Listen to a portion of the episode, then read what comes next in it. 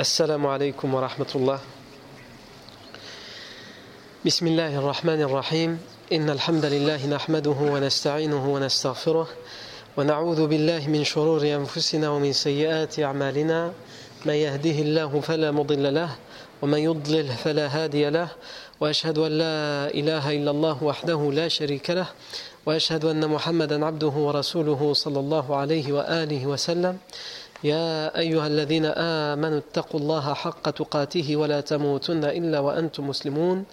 يا أيها الناس اتقوا ربكم الذي خلقكم من نفس واحدة وخلق منها زوجها وبث منهما رجالا كثيرا ونساء واتقوا الله الذي تساءلون به والأرحام إن الله كان عليكم رقيبا.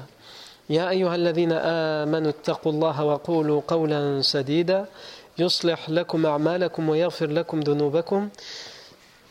ومن يطع الله ورسوله فقد فاز فوزا عظيما. أما بعد فإن أصدق الحديث كتاب الله تعالى وخير الهدي هدي سيدنا محمد صلى الله عليه وسلم وشر الأمور محدثاتها وكل محدثة بدعة وكل بدعة ضلالة وكل ضلالة في النار. أجارني الله وإياكم من النار. ثم ما بعد On s'est arrêté la semaine dernière au début du hadith qui est rapporté ou authentifié par le Bukhari et qui nous parle de ce début du périple du prophète Mohammed de la grotte de Thawr jusque vers euh, Yathrib, al-Madina. On a expliqué que le prophète avait donné rendez-vous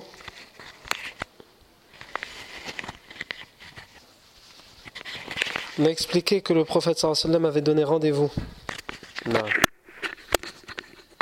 On s'y retrouve plus là. Khair, Inch'Allah. S'il vous plaît, rajoutez-en pas un troisième. Hein. Ah, aïwa. Il manquerait plus que là euh, aussi. Khair, Inch'Allah.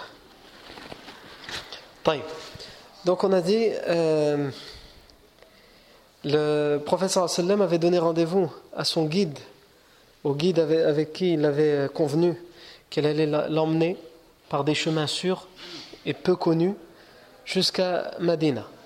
Abdullah ibn Urayqit. Et on a expliqué que ce guide était euh, idolâtre et qu'il a pris le chemin qui, qui, mène vers la côte et il va longer la côte jusque vers le nord aux alentours de la tribu de, des Bani Mudlij. Et justement, on a expliqué la semaine dernière que les Quraysh, voyant que les jours passent et qu'ils n'ont toujours pas réussi à trouver le prophète sallam Abu Bakr et qu'ils n'ont aucune trace, aucun indice qui peut les aider à savoir quelle route il a pris, quel chemin il emprunte, est-ce qu'il va vers le nord, est-ce qu'il va vers le sud, est-ce qu'il va ailleurs. Ils décident d'utiliser tout ce qui est en leur pouvoir. Donc évidemment, ils utilisent tous leurs hommes, les hommes armés. Eux-mêmes, ils vont dans le désert pour euh, chercher. Ils demandent à toutes les tribus. Ils mettent sa tête à prix. Ils mettent la tête du professeur Salma à prix. Et celle d'Abou Bakr également. Ils interrogent. Ils ont interrogé, on a déjà expliqué qu'ils avaient interrogé Ali, qui avait pris la place du professeur Salma dans son lit. Ils ont interrogé même brutalement, violemment, les filles d'Abou Bakr Siddiq anhu, puisque Asma a même été battue par euh, Abu Jahl puisqu'elle refusait de dire quoi que ce soit, elle disait qu'elle n'était au courant de rien. Et donc au final, le, le, le, les Quraysh vont jusqu'à la tribu des Bani Mudlij. Et comme on l'a expliqué la semaine dernière, pourquoi ils choisissent la tribu des Bani Mudlij? D'abord parce que c'est une tribu qui est vers le nord, parce qu'au même titre que les autres tribus, ils essayent d'informer toutes les tribus pour que s'ils sont de passage dans cette tribu ou si cette tribu entend parler de voyageurs qui essayent de se cacher afin qu'ils donnent les informations ou qu'ils les arrêtent pour la, rançon des sans chamelles. Et aussi parce que les Bani Mudlij sont connus pour être à l'époque des experts dans la recherche des personnes à travers le désert.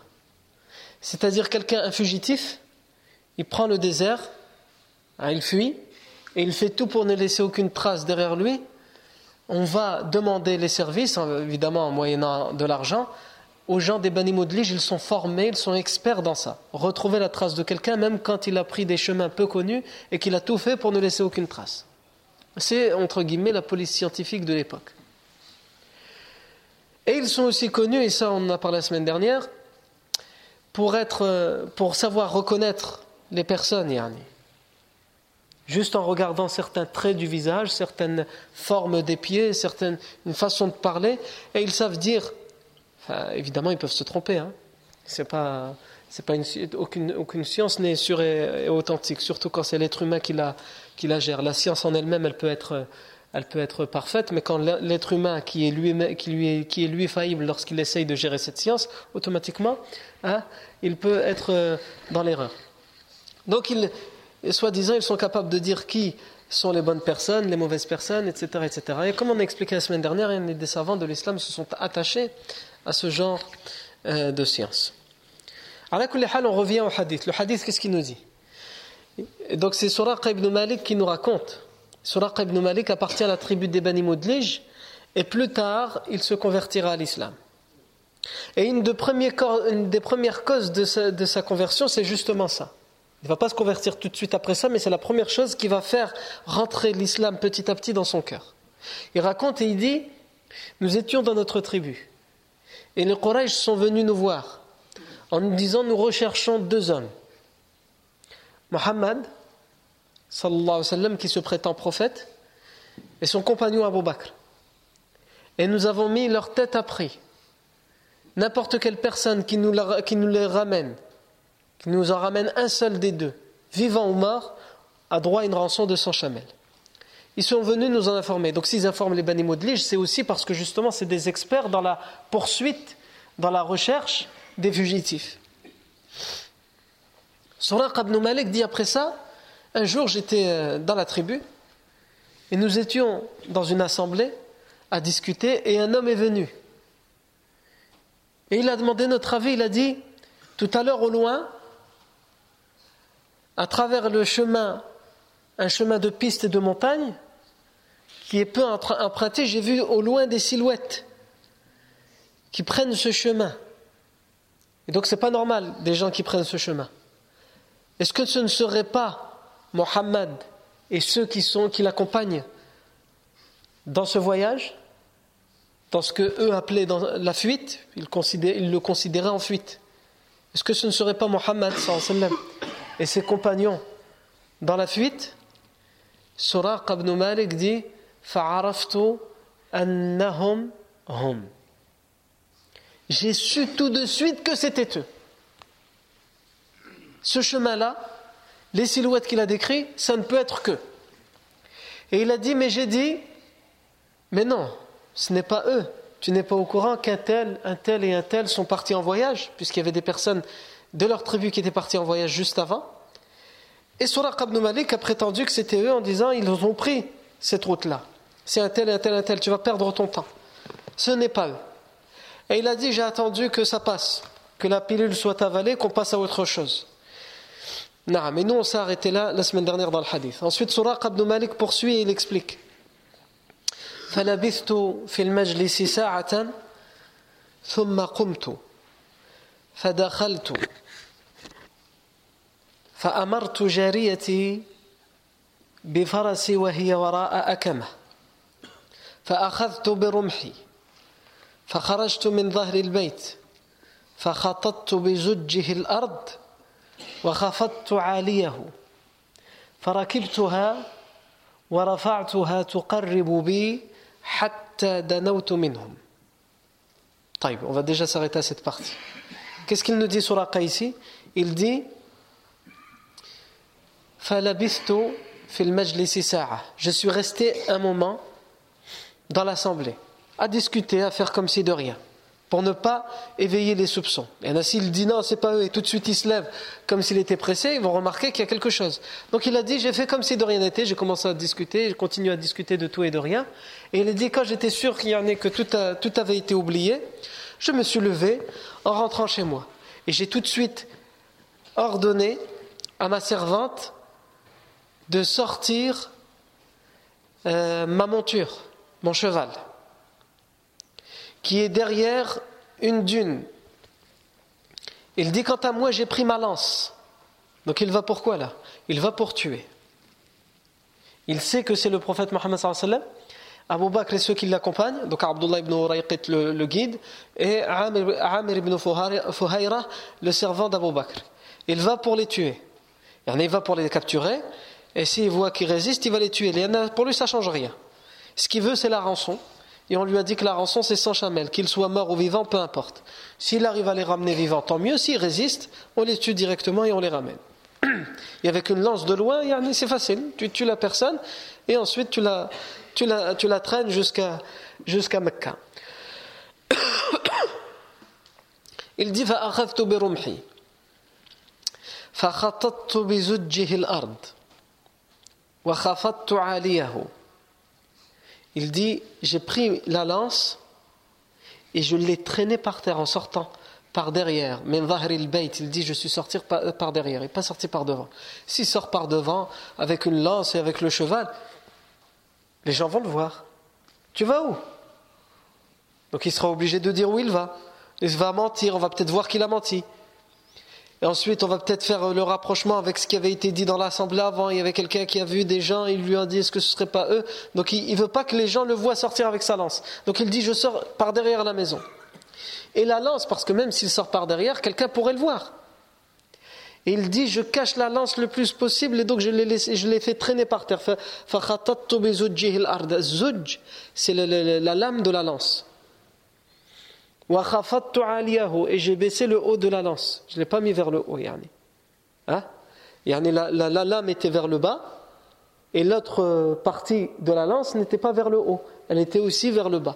Yani, il a fait traîner la lance pour que même si quelqu'un voit, il essaye de cacher au moins la lance. Si on le voit sortir sans arme, il doit juste faire une course. Ou il doit aller rendre visite à quelqu'un. Mais à l'époque, quand quelqu'un sortait avec une lance, ça veut dire qu'il partait pour un combat ou il partait dans un, faire quelque chose qui avait peut-être dans laquelle il y avait un danger. Donc, comme tout le monde recherchait le prophète Mohammed ça allait tout de suite éveiller les soupçons et on allait tout de suite savoir qu'il allait essayer de retrouver le prophète Mohammed Et il ne veut pas que quelqu'un vienne avec lui et qu'il soit obligé de partager la rançon. Il dit Farakibtuha. Et je suis monté sur la monture. Farafa'tuha. Rafa'tuha ici, dans, dans, dans, le, dans le lexique de l'équitation, ça veut dire je l'ai fait galoper, je l'ai fait courir. C'est euh, pas du verbe rafa'a élevé. Rafa'a ça peut vouloir dire élevé en arabe, mais ici c'est dans le sens et je l'ai fait galoper à toute vitesse. D'où l'importance de, de, de lire le hadith mais de lire aussi les autres hadiths. Je vous ai dit, c'est un hadith qui est authentifié par le Bukhari. Quelqu'un qui a un minimum de connaissances en langue arabe, il va prendre le hadith et va essayer de le traduire en français. Et il peut faire deux erreurs ici quand il traduit le, hadith. Le premier, c'est quand je vous ai dit, quand il a dit et j'ai tracé. Si on traduit littéralement, ça veut dire j'ai tracé avec sa lame quelque chose dans le sol. Moi, j'ai entendu personnellement des imams citer ce hadith et l'expliquer parce qu'ils ont lu le hadith et ils comprennent à la lettre et expliquer et il a laissé les traces pour qu'on le retrouve. Parce que quand on le lit littéralement même si on comprend l'arabe on pense que ça veut dire ça. Mais non il faut bien comprendre le hadith et le comprendre aussi avec, avec les autres versions il y a cette version qui nous parle de ça, il y a d'autres versions. Par exemple, le Hafid ibn euh, Hajj al-Asqalani, lorsqu'il fait le commentaire de ce hadith dans al-Bari, il explique que ça, ne veut pas dire qu'il a laissé. Il a dit au contraire, il est en train de nous expliquer pourquoi il a, fait ça pour éloigner les soupçons. C'est-à-dire, c'est pas il a tracé, mais c'est-à-dire il a laissé traîner sa lame pour pas qu'on le voit. Et il a baissé la lance. C'est pas pour laisser une trace par terre. Et il ramène d'autres versions qui expliquent lui-même, il dit Et j'ai baissé ma lance pour que personne ne me voie. Donc celui qui s'attache juste à ce hadith, il n'y va pas comprendre. Ensuite, lorsqu'il dit farafa'tuha, il faut savoir que farafa'tuha, quand on est sur un cheval, farafa'tuha, c'est pas je l'ai fait monter kif, il dit farakibtuha, je suis monté et farafa'tuha. Comment il va là il va il l'a fait galoper, il l'a fait courir à toute vitesse pour essayer de les rattraper. Taïb. Et elle dit Et elle m'a rapproché jusqu'à ce que je me suis approché d'eux. Donc là, il les avait à, à, sa, vue, il les voyait. Ah. Qu'est-ce qu'il voit? Il les a vus qui? Il a vu les dollars, ou plutôt la rançon des, des 100 chamelles. Puisque lui, c'est son seul objectif. Les rattraper pour pouvoir avoir la rançon. Et il continue le hadith, qu'est-ce qu'il nous dit?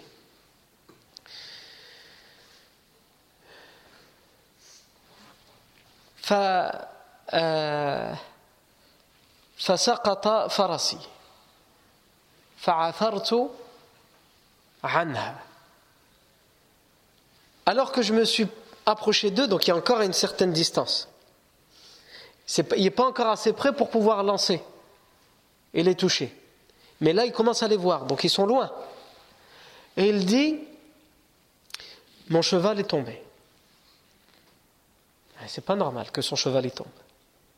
Personne ne l'a fait tomber, eux ne l'ont pas vu, ils ne l'ont pas encore vu, et son cheval tombe. Et moi aussi je suis tombé de ma monture. Et il dit Et j'ai tout de suite brusquement mis ma main dans ma sacoche. Le kinana, c'est une sacoche en cuir qui peut servir soit à mettre des flèches, soit à ranger des bâtons. Il dit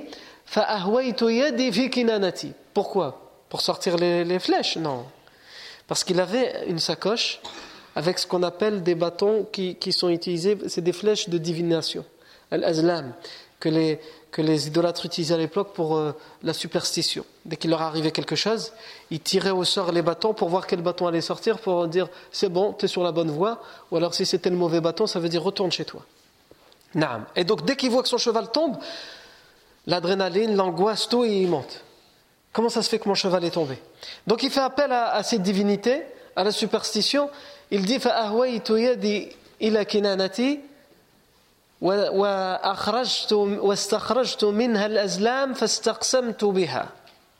Et j'ai sorti les flèches de divination, yani.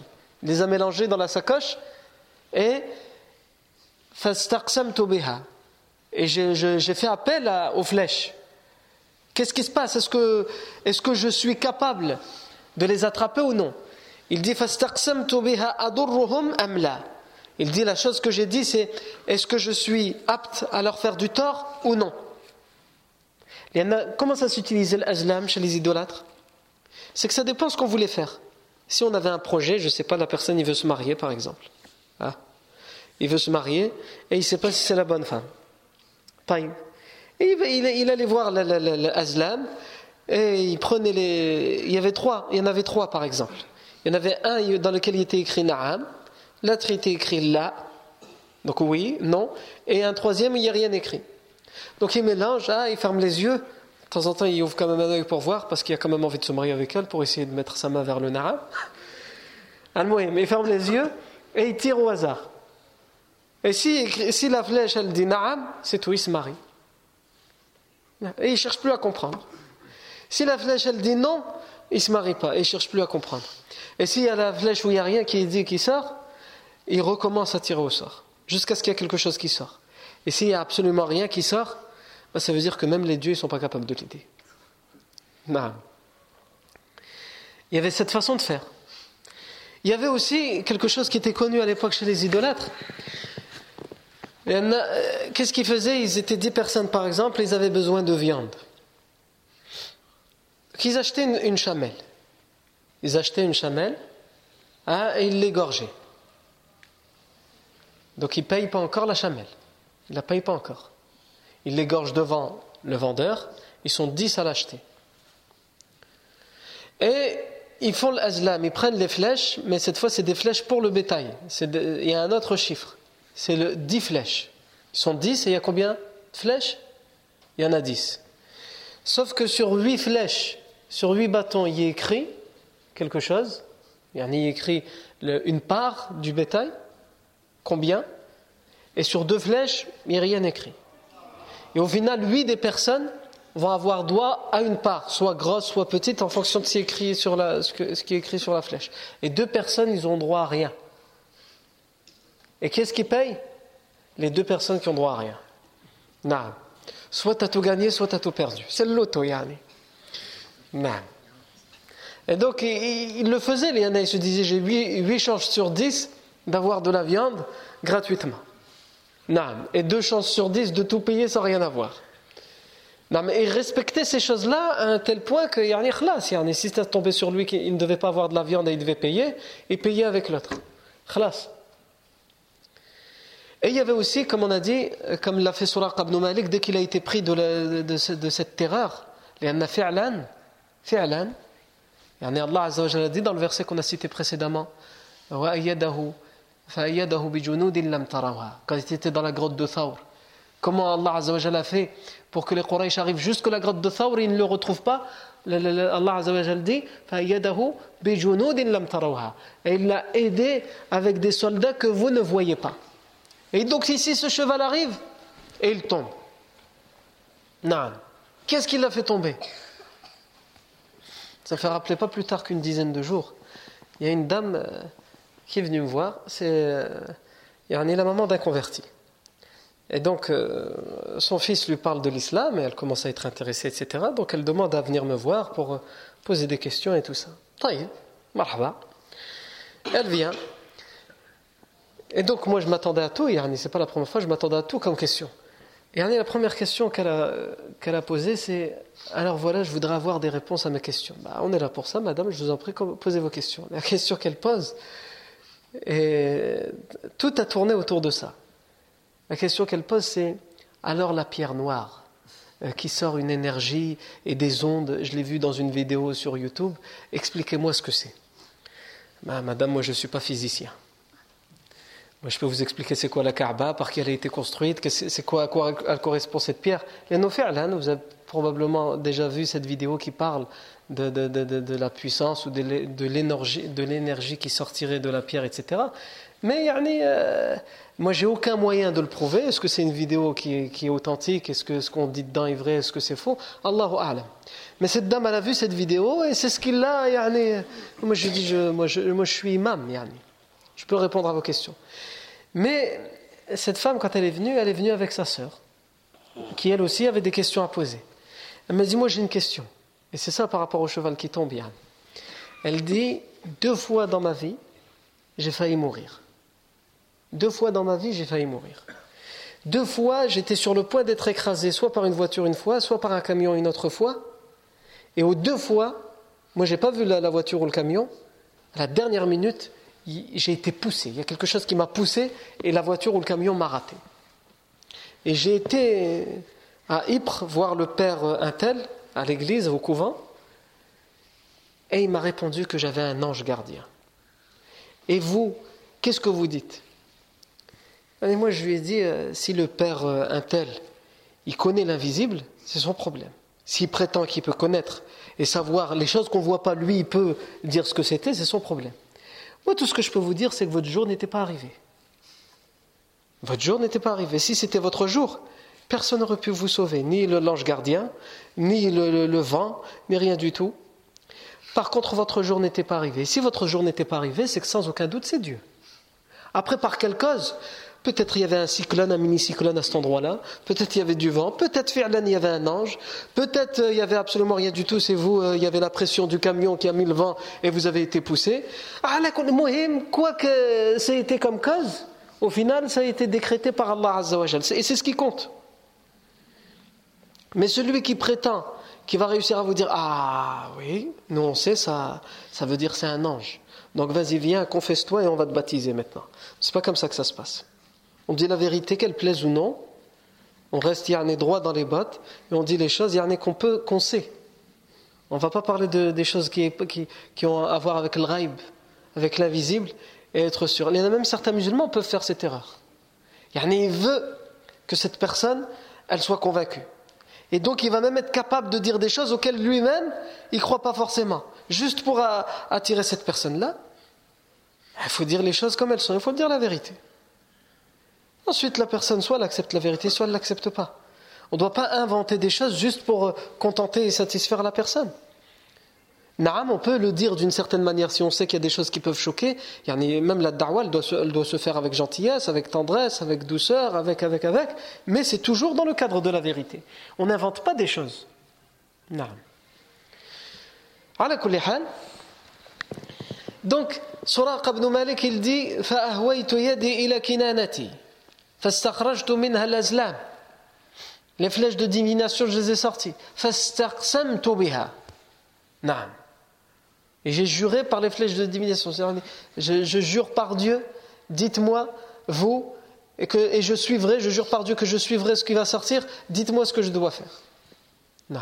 Et le Coran, dans, dans plusieurs versets, il l'interdit, en, en, particulier dans Surat al-Ma'ida. Deux versets dans Surat al-Ma'ida qui l'interdisent. Dans un long verset où Allah nous dit qu'il interdit les, viandes non, égorgées, le, porc, etc. Et il termine par dire Et il vous est interdit de jurer, d'utiliser les flèches de divination.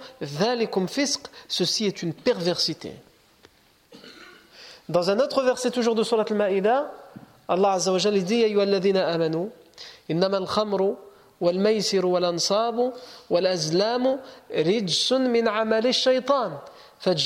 la'allakum tuflihun. Vous qui avez la foi, le vin, l'alcool, les jeux de hasard, les idoles et l'azlam, ces flèches-là qu'on tire au sort, c'est une souillure qui appartient à la pratique du diable. Allah Azzawajal a mis l'azlam, la pratique de l'azlam, cette superstition, au même titre et au même niveau que l'alcool, les jeux de hasard et les idoles. Yani, plus précisément l'ansab, Allah Azzawajal utilise dans ce verset l'ansab, yani, euh, les, les, les, rochers qui étaient respectés, sacralisés, c'était les rochers sur lesquels on mettait les statues ou les rochers sur lesquels on égorgeait les bêtes pour les divinités, pour les statues, pour les idoles. Et donc en elles-mêmes, ces rochers, ils étaient, en eux-mêmes, ils étaient considérés, comme une certaine part des idoles. Non. Allah Azzawajal dit min Tout ça, l'alcool, les jeux de les idoles et l'azlam, c'est une souillure, shaitan, qui fait partie de la pratique du diable. Alors éloignez-vous-en afin que vous ayez le succès. Non, afin que vous ayez le succès. Et ça, c'était quelque chose de répandu, l'azlam. Mais il n'y avait pas que l'azlam à l'époque.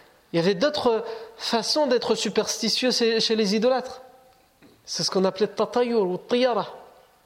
At-tiyara, qui vient de, de de l'oiseau.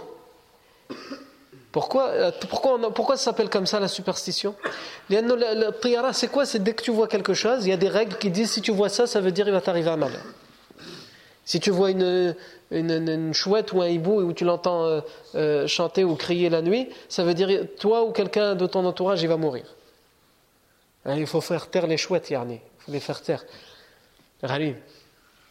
Dans nos pays, il y a encore ce genre de, de croyance un drôle de papillon, un gros papillon, quand, il vient, il s'introduit dans la maison, j'ai oublié comment ça s'appelle. C'est pas un papillon, mais c'est plus gros que les papillons. Et on nous dit ça, attention, ça veut dire qu'il y a quelqu'un qui va bientôt mourir. Et, quel rapport? Quel rapport entre l'ajal qui a été écrit dans l'Awh al-Mahfouz 50 000 ans avant qu'Allah ait créé les cieux et la terre, et ce papillon qui rentre dans la maison là la chouette qui a chanté? Ou le mois, les idolâtres, dans la Jahiliya, ils avaient comme mois de malheur le mois de Safar, parmi les mois lunaires. Le mois qui s'appelle le Safar, euh, avec Sad, hein, il est considéré comme un mois de malheur. Ou comme dans les traditions occidentales, ou le vendredi 13. Le vendredi 13, soi-disant, ça porte malheur. Passer sous une échelle, ça porte malheur. Voir un chat noir, pourquoi un, choix noir, un chat noir, pas un chat blanc? Le comme ça, ils ont dit comme ça, il faut faire, c'est comme ça, il ne faut pas chercher à comprendre. La superstition, soit tu crois, soit tu crois pas, c'est tout. C'est une question de foi, ou plutôt de kufr, euh, en fonction de comment on se positionne. Donc tout ça, ça, ne ramène que le pessimisme. Ces superstitions-là. Et en arabe, ça s'appelle at-tiyara. At-tiyara, c'est la superstition. Et comme on a dit, tiyara, ça vient de ta'ir, l'oiseau. Parce qu'à la base, ça, ça a commencé d'où? Ça a commencé du fait qu'on prenne un oiseau et qu'on le lance dans les airs. On a un oiseau en cage et on dit bon, on ne sait pas ce qu'on va faire. Est-ce qu'on le fait ou on ne le fait pas ce projet-là? Prenez l'oiseau qui est en cage là. Et on lâche l'oiseau. S'il part par exemple vers la droite, ça veut dire c'est bon, notre projet est bien. S'il part vers la gauche, euh, c'est pas bon. Et c'est pour ça que à la base, ça, vient de ça vient de tiyara, ça vient de l'oiseau. Non, la superstition. Et le professeur sallam disait dans le hadith qui est authentifié par le Bukhari Muslim, la tiyarata fil islam. Wa khayruha al-fa'al. La triyarata fil islam, il n'y a pas de superstition en islam. Il y en a malheureusement beaucoup d'entre nous, le shaitan, il peut leur mettre le waswas. Et c'est bizarre, il, t'est arrivé ça. Balak, ça veut dire que il faut pas. Et shaitan, il met le waswas. Et combien de gens ils sont malades à cause de ça, non Et viennent dire Ouais, mais quand même, j'ai, j'ai vu ça, j'ai senti ça, j'ai. Non. Il y a une partie de notre cerveau, comme le disent les psychologues, ou surtout les psychiatres plutôt, une partie de notre cerveau, et elle fait, il y a une partie de notre cerveau qui, trie les choses que nous voyons ou les choses que nous percevons. Et notre cerveau, il fait la différence entre ce qui est réel, ce qui est fiable, et ce qui ne l'est pas. Cette partie du cerveau, quand elle, ne fait plus son travail, eh bien l'autre partie du cerveau qui prend toutes les, les, faits, les événements. C'est pour ça que de temps en temps, certains, ils ont certaines maladies psychiatriques, ils en deviennent fous, et tout ce qu'ils voient autour de lui, lui est persuadé que ça veut dire telle chose ou telle chose. T'as beau lui dire, mais non, mais t'as rien vu, Yahri. Mais non, si, si, si, si. Et quelquefois, c'est vraiment un problème psychiatrique, dans le sens où il y a juste cette partie du cerveau qui travaille mal, et il y a des traitements pour ça. Mais chez nous, dans notre communauté, malheureusement, dès qu'il se passe un problème comme ça, qu'est-ce qui se passe? Ramen al Al-Faqih va faire ruqya. Hein, parce que chez nous, les fous, ça n'existe pas. Ça n'existe pas. Chez nous, tout le monde est normal. Il ne peut pas avoir de problème psychologique ou psychiatrique. Quand on a un problème, c'est à cause des autres. Soit ils nous ont fait la sorcellerie, soit il y a un genou, on a marché dessus parce qu'on avait marché au-dessus d'un égout, soit on a jeté de l'eau chaude dans. Je ne suis pas en train de, de, dire il faut pas croire en les genoux. Si, non. Mais ça, c'est que la partie apparente de l'iceberg. Les maladies psychologiques existent et leurs remèdes existent. Mais nous, le problème, non. Pour nous, euh, c'est comme si c'était yani, quelqu'un qui a un problème. Non, c'est une maladie comme les autres, yani, ça peut arriver à n'importe qui. Tu peux avoir une grave maladie physique, tu peux avoir une grave maladie psychiatrique, et ça peut se soigner. Ça se soigne. Et la personne, il va te dire, non, allez, et j'ai déjà eu à parler avec des gens comme ça, des frères comme ça. Ni eux, ni leur famille sont convaincus du fait que, d'accord, pourquoi pas, il faut faire ruqya. La ruqya, c'est kalamullah. Et kalamullah, il peut que être bénéfique. Mais à côté, pourquoi pas aller voir un psychologue pour voir, avoir son avis et maintenant, alhamdoulilah, ça existe euh, dans le coin, dans la métropole lilloise, des psychologues hommes musulmans, des psychologues femmes musulmanes. Alhamdoulilah, ça existe, qui savent faire la part de choses entre ce que la religion nous dit. Et donc, ils, connaissent les limites dans leur science et, ils comprennent la personne qu'ils ont en face d'eux. Donc, alhamdoulilah. La personne, non. Ni lui, ni sa famille qui essaye de l'aider. Si tu leur parles de psychologue, je suis venu voir le frère, toi tu me parles du psychologue. Il faut faire. Euh, lui, c'est sûr, il y a l'aïn, lui. Ou alors il y a suhour. Il y a une femme dans là-bas au bled, elle ne nous aime pas. Non. Mais il y en a plein qui ne t'aiment pas. Si à chaque fois quelqu'un ne t'aime pas, il va, faire, il va faire de la sorcellerie, alors on ne s'en sortirait pas. Non. Et ça, c'est très grave, ça pousse certaines personnes à accuser d'autres à tort. Accuser d'autres à tort. Une fois, je parlais avec quelqu'un, et il m'a dit clairement, dans sa phrase, clairement, c'était une accusation ouverte. Une telle une telle a fait de la sorcellerie à un tel. Gharib. Je vais dire, quand tu dis une telle, c'est elle qui te l'a dit. Elle t'a dit, moi j'ai fait de la sorcellerie, elle s'en est vantée. Non, bah non, euh, tu penses bien, elle va pas se vanter. Taïb, comment tu l'as su? Tu as été avec elle chez la sorcière alors? Ah non, billah. Comment tu. Mais c'est sûr que c'est elle. Gharib. Je lui ai dit Tu t'imagines ce que tu viens de dire là? Imagine un seul instant, et c'est ce qui est le plus probable, que c'est faux ce que tu viens de dire. Comment tu vas faire Yom al avec cette femme? Tu l'accuses de sorcellerie. La sorcellerie, c'est du shirk, c'est du coffre. Tu l'accuses clairement de coffre. Tu devras rendre des comptes à cette personne, Yani. Donc il faut faire très attention à ce qu'on dit. évidemment, yani, les charlatans, ils ne sont pas là pour nous aider. Ah, un tel y a le mess. Pourquoi? Comment tu le sais? C'est sûr, j'ai été voir un frère, et machallah, il s'y connaît bien lui. Et il fait, subhanallah, tous ceux qui disent qu'ils vont voir des frères, ah, ils appellent ça des frères, bien sûr, ils ne vont pas dire j'ai été voir un sorcier ou un charlatan. Et ils disent tous, mais t'inquiète pas, ils utilisent des bonnes méthodes, c'est pas la sorcellerie ou quoi. quand tu lui poses un peu de questions, tu vois qu'en fait, euh, il n'utilise aucune bonne méthode. La première chose, quand la personne y vient, même s'il a récité le Coran, même si, s'il vient, il te dit, c'est sûr, tu as eu de la sorcellerie. Et cette sorcellerie, elle t'a été faite pendant tel mois quand tu étais au bled, et par euh, une femme qui a des longs cheveux, et elle a deux yeux, attention. Elle a même deux oreilles, Ah, je vois c'est qui, ouais. Justement, j'étais sûr que c'était elle. Admettons, et même certains vont jusqu'à dire des noms. Comment il le sait? Soit il est en train de se moquer de toi, en fait, il, donne juste des indices et tu vas bien dans ta tête. Il y a tellement de femmes dans ton entourage. Et tout le temps, ça tombe sur les femmes. Hein. Ah oui, les charlatans, ils s'y connaissent. Ils savent qu'ils ne vont, pas, accuser un homme, ça passe moins bien. Excusez-moi les sœurs. Non.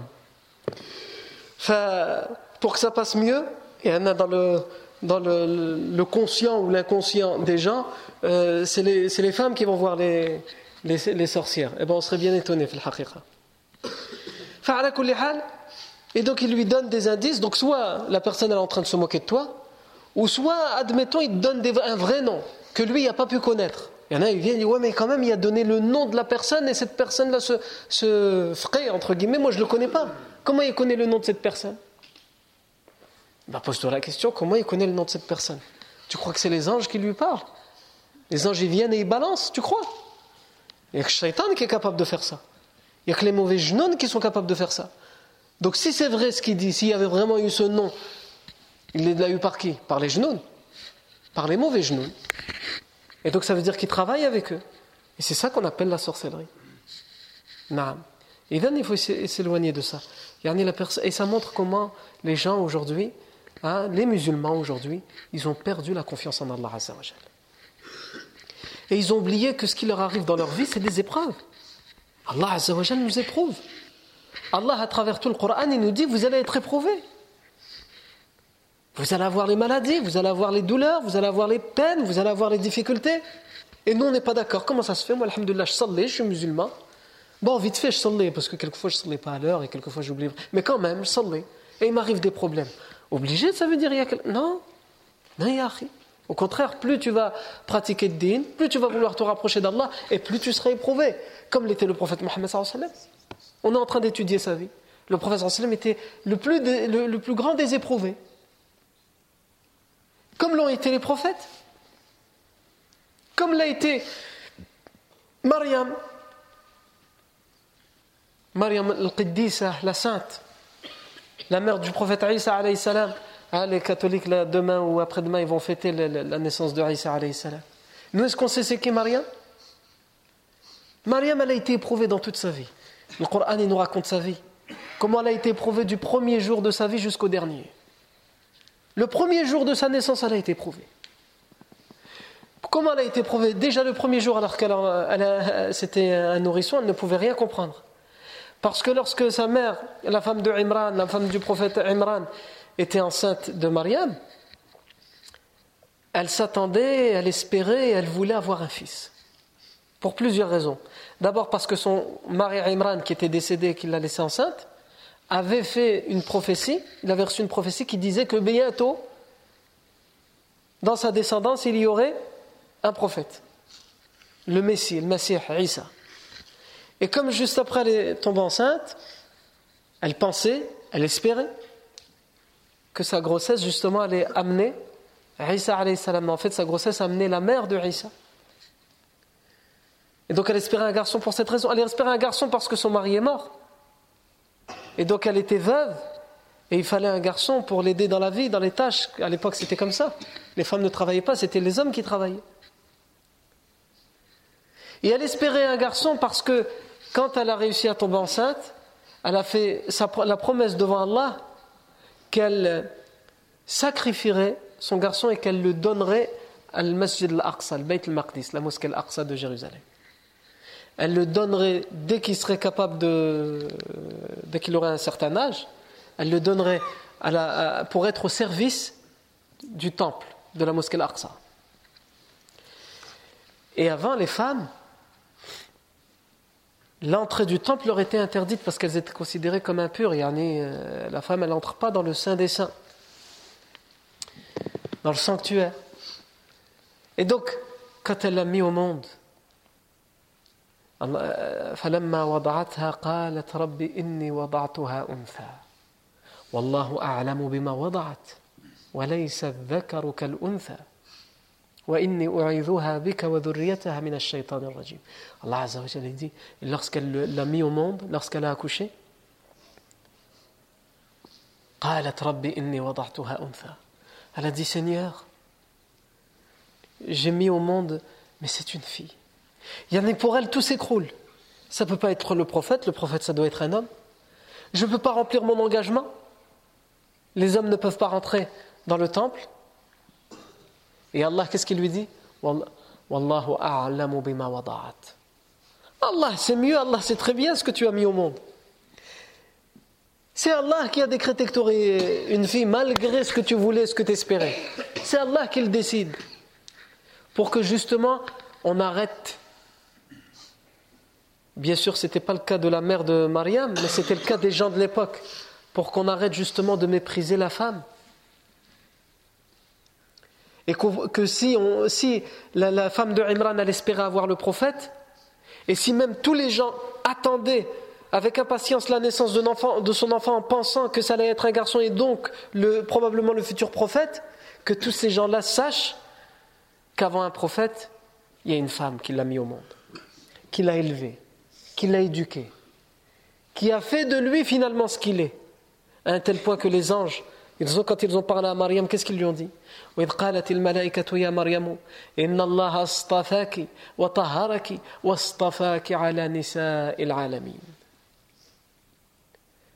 Et les anges se sont exclamés Ô Mariam, Allah t'a élu, il t'a établi, élevé et il t'a choisi et fait honneur par rapport à toutes les femmes de l'univers.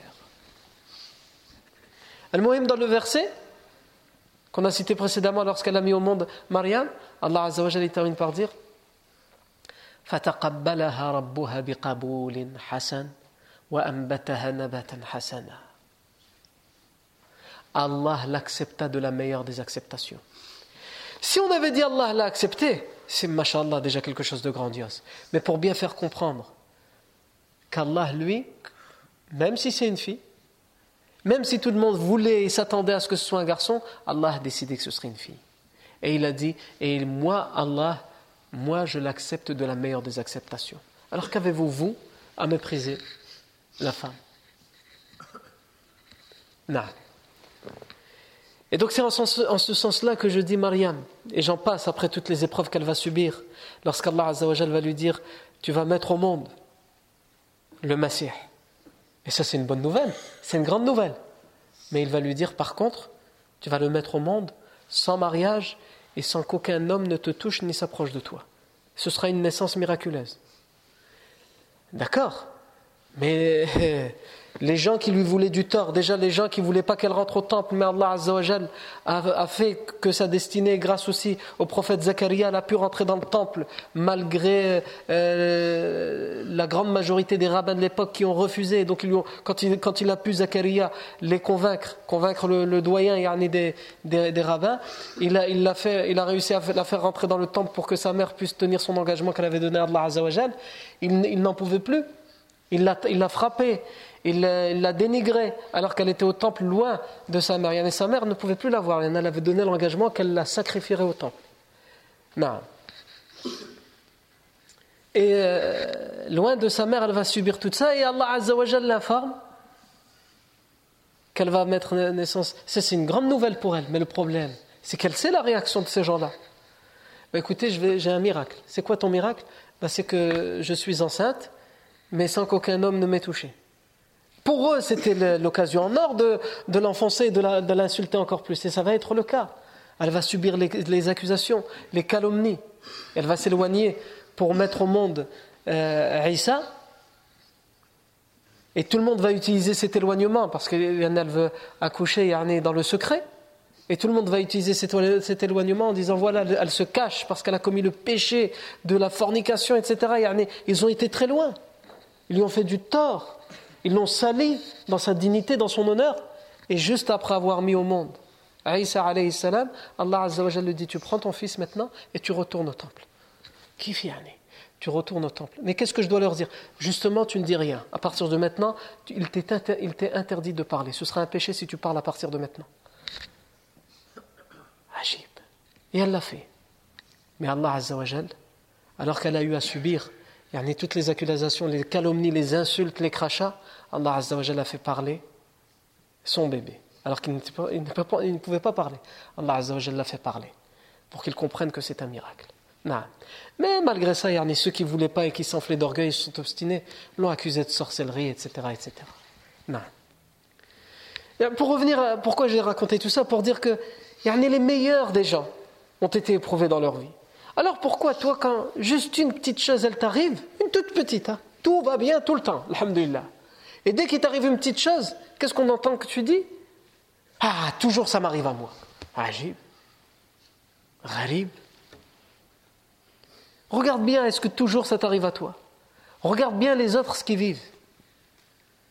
Les gens qui vivent de la faim, les gens qui vivent de la misère, les gens qui vivent en guerre, les gens qui doivent quitter leur ville, leur pays cher, leur, leur, leur, leur. Va voir, les gens qui sont obligés de mendier aux autres, de s'humilier pour avoir un minimum à manger. Et après, tu pourras dire ça arrive toujours, ça n'arrive qu'à moi. Non. Et comme le disait Aisha radiallahu anha, va visiter les malades et assiste aux funérailles des gens morts. Et tu comprendras. Un homme est venu la voir, Aisha radiallahu anha, hein, et lui a dit Je suis atteint d'une maladie. Et je demande un remède. Aisha radiallahu anha lui dit dis-moi, c'est quoi la maladie pour que je te donne le remède. Dernier, on s'attend à ce qu'ils disent la maladie, ben, j'ai des migraines, ou j'ai mal au ventre. Il a dit la maladie que j'ai, c'est que je le sais, je l'avoue, j'ai un cœur qui est dur. Mon cœur est dur. Je ne laisse pas l'émotion. Hein? Le cœur, Allah l'a créé pour l'émotion. Mais il y en a, ils prennent le cœur et, ils le serrent. Dès qu'ils sentent qu'il y a un petit peu, une petite faiblesse, ce qu'ils pensent être une faiblesse, une émotion, pas d'émotion. Allah Azzawajal t'a donné le cœur pour ça. Pour craindre. Pour aimer. Pour espérer. Et toi, tu veux enfouir ça? Non. Et au contraire, quand il se met en colère, là, la colère, il la laisse. Non, c'est l'inverse. La colère, il faut l'enfouir. L'amour et l'espoir, il faut les laisser se déborder. À condition que ce soit l'amour pour Allah. Hein. Il y en a, ils vont comprendre ça, il va partir, c'est bon, je peux prendre mon portable. L'imam a dit qu'on pouvait déborder d'amour euh, envers les autres. Non. Je me suis perdu. On est où?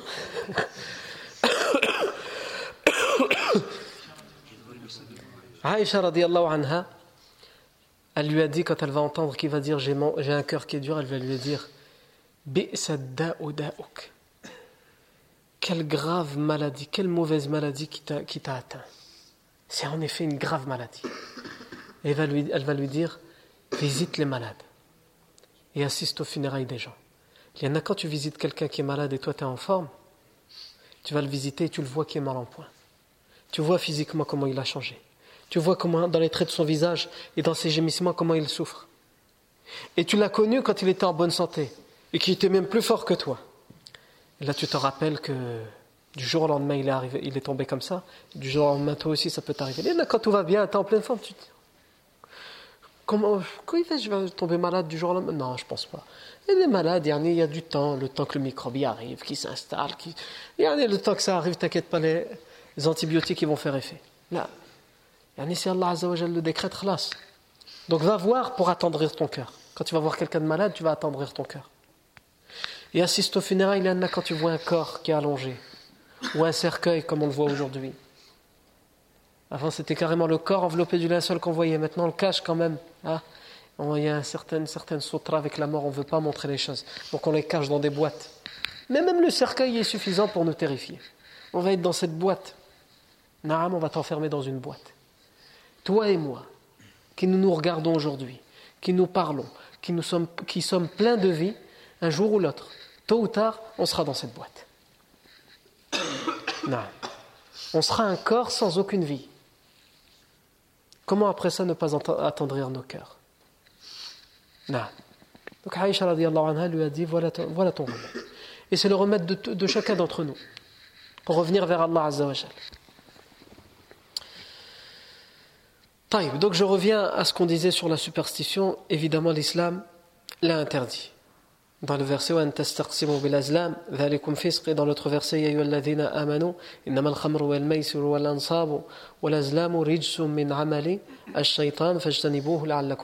il dit je reviens à Malik j'ai tiré au sort mes flèches de divination pour savoir est-ce que je vais réussir à leur faire du tort ou non. Et ce que je déteste est sorti parmi les flèches? C'est-à-dire, moi, j'aurais voulu, oui, c'est bon, tu peux y aller. Mais c'est là qui est sorti. Et malgré ça,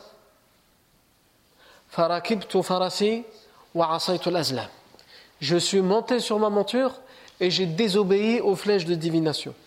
Comme quoi, quelquefois, il faut leur obéir. Il a quand même désobéi à ses flèches. Et ici, on voit aussi le doute qui commence à s'installer chez Suraqa. Pour lui, c'est obligé que la flèche qui dit oui va sortir. Pourquoi? Pour lui, il fait du bien aux divinités. Il va capturer celui qui prétend être prophète et que les divinités n'existent pas, qu'il n'y a qu'un seul Dieu. Donc normalement, les divinités vont lui sortir la flèche. Oui, vas-y, on va t'aider. Et c'est le nom qui sort, là, il ne comprend plus rien. Donc c'est pour ça qu'il a dit non, je vais quand même y aller. Il n'y a pas de. Quand même, sans chamel et les flèches de divination, non. Il doit y avoir un problème avec les flèches là. Et il y va. Et il dit Et je me suis approché d'eux حتى سمعت قراءة رسول الله. فدنوت منهم حتى سمعت قراءة رسول الله صلى الله عليه وسلم وهو لا يلتفت وأبو بكر يكثر الالتفات et je me suis approché d'eux, j'ai galopé jusqu'à ce que je me suis encore plus approché d'eux à tel point que là, non seulement je les voyais comme tout à l'heure, mais là carrément j'entendais la lecture du prophète. Le prophète marchait et il lisait le Coran. Et il nous précise et il ne regardait ni à droite ni à gauche. Il regardait devant lui, vers le bas, et il lisait le Coran et il avançait. Et j'ai vu et Abu Bakr, lui, il n'arrêtait pas de regarder il surveillait à droite et à gauche.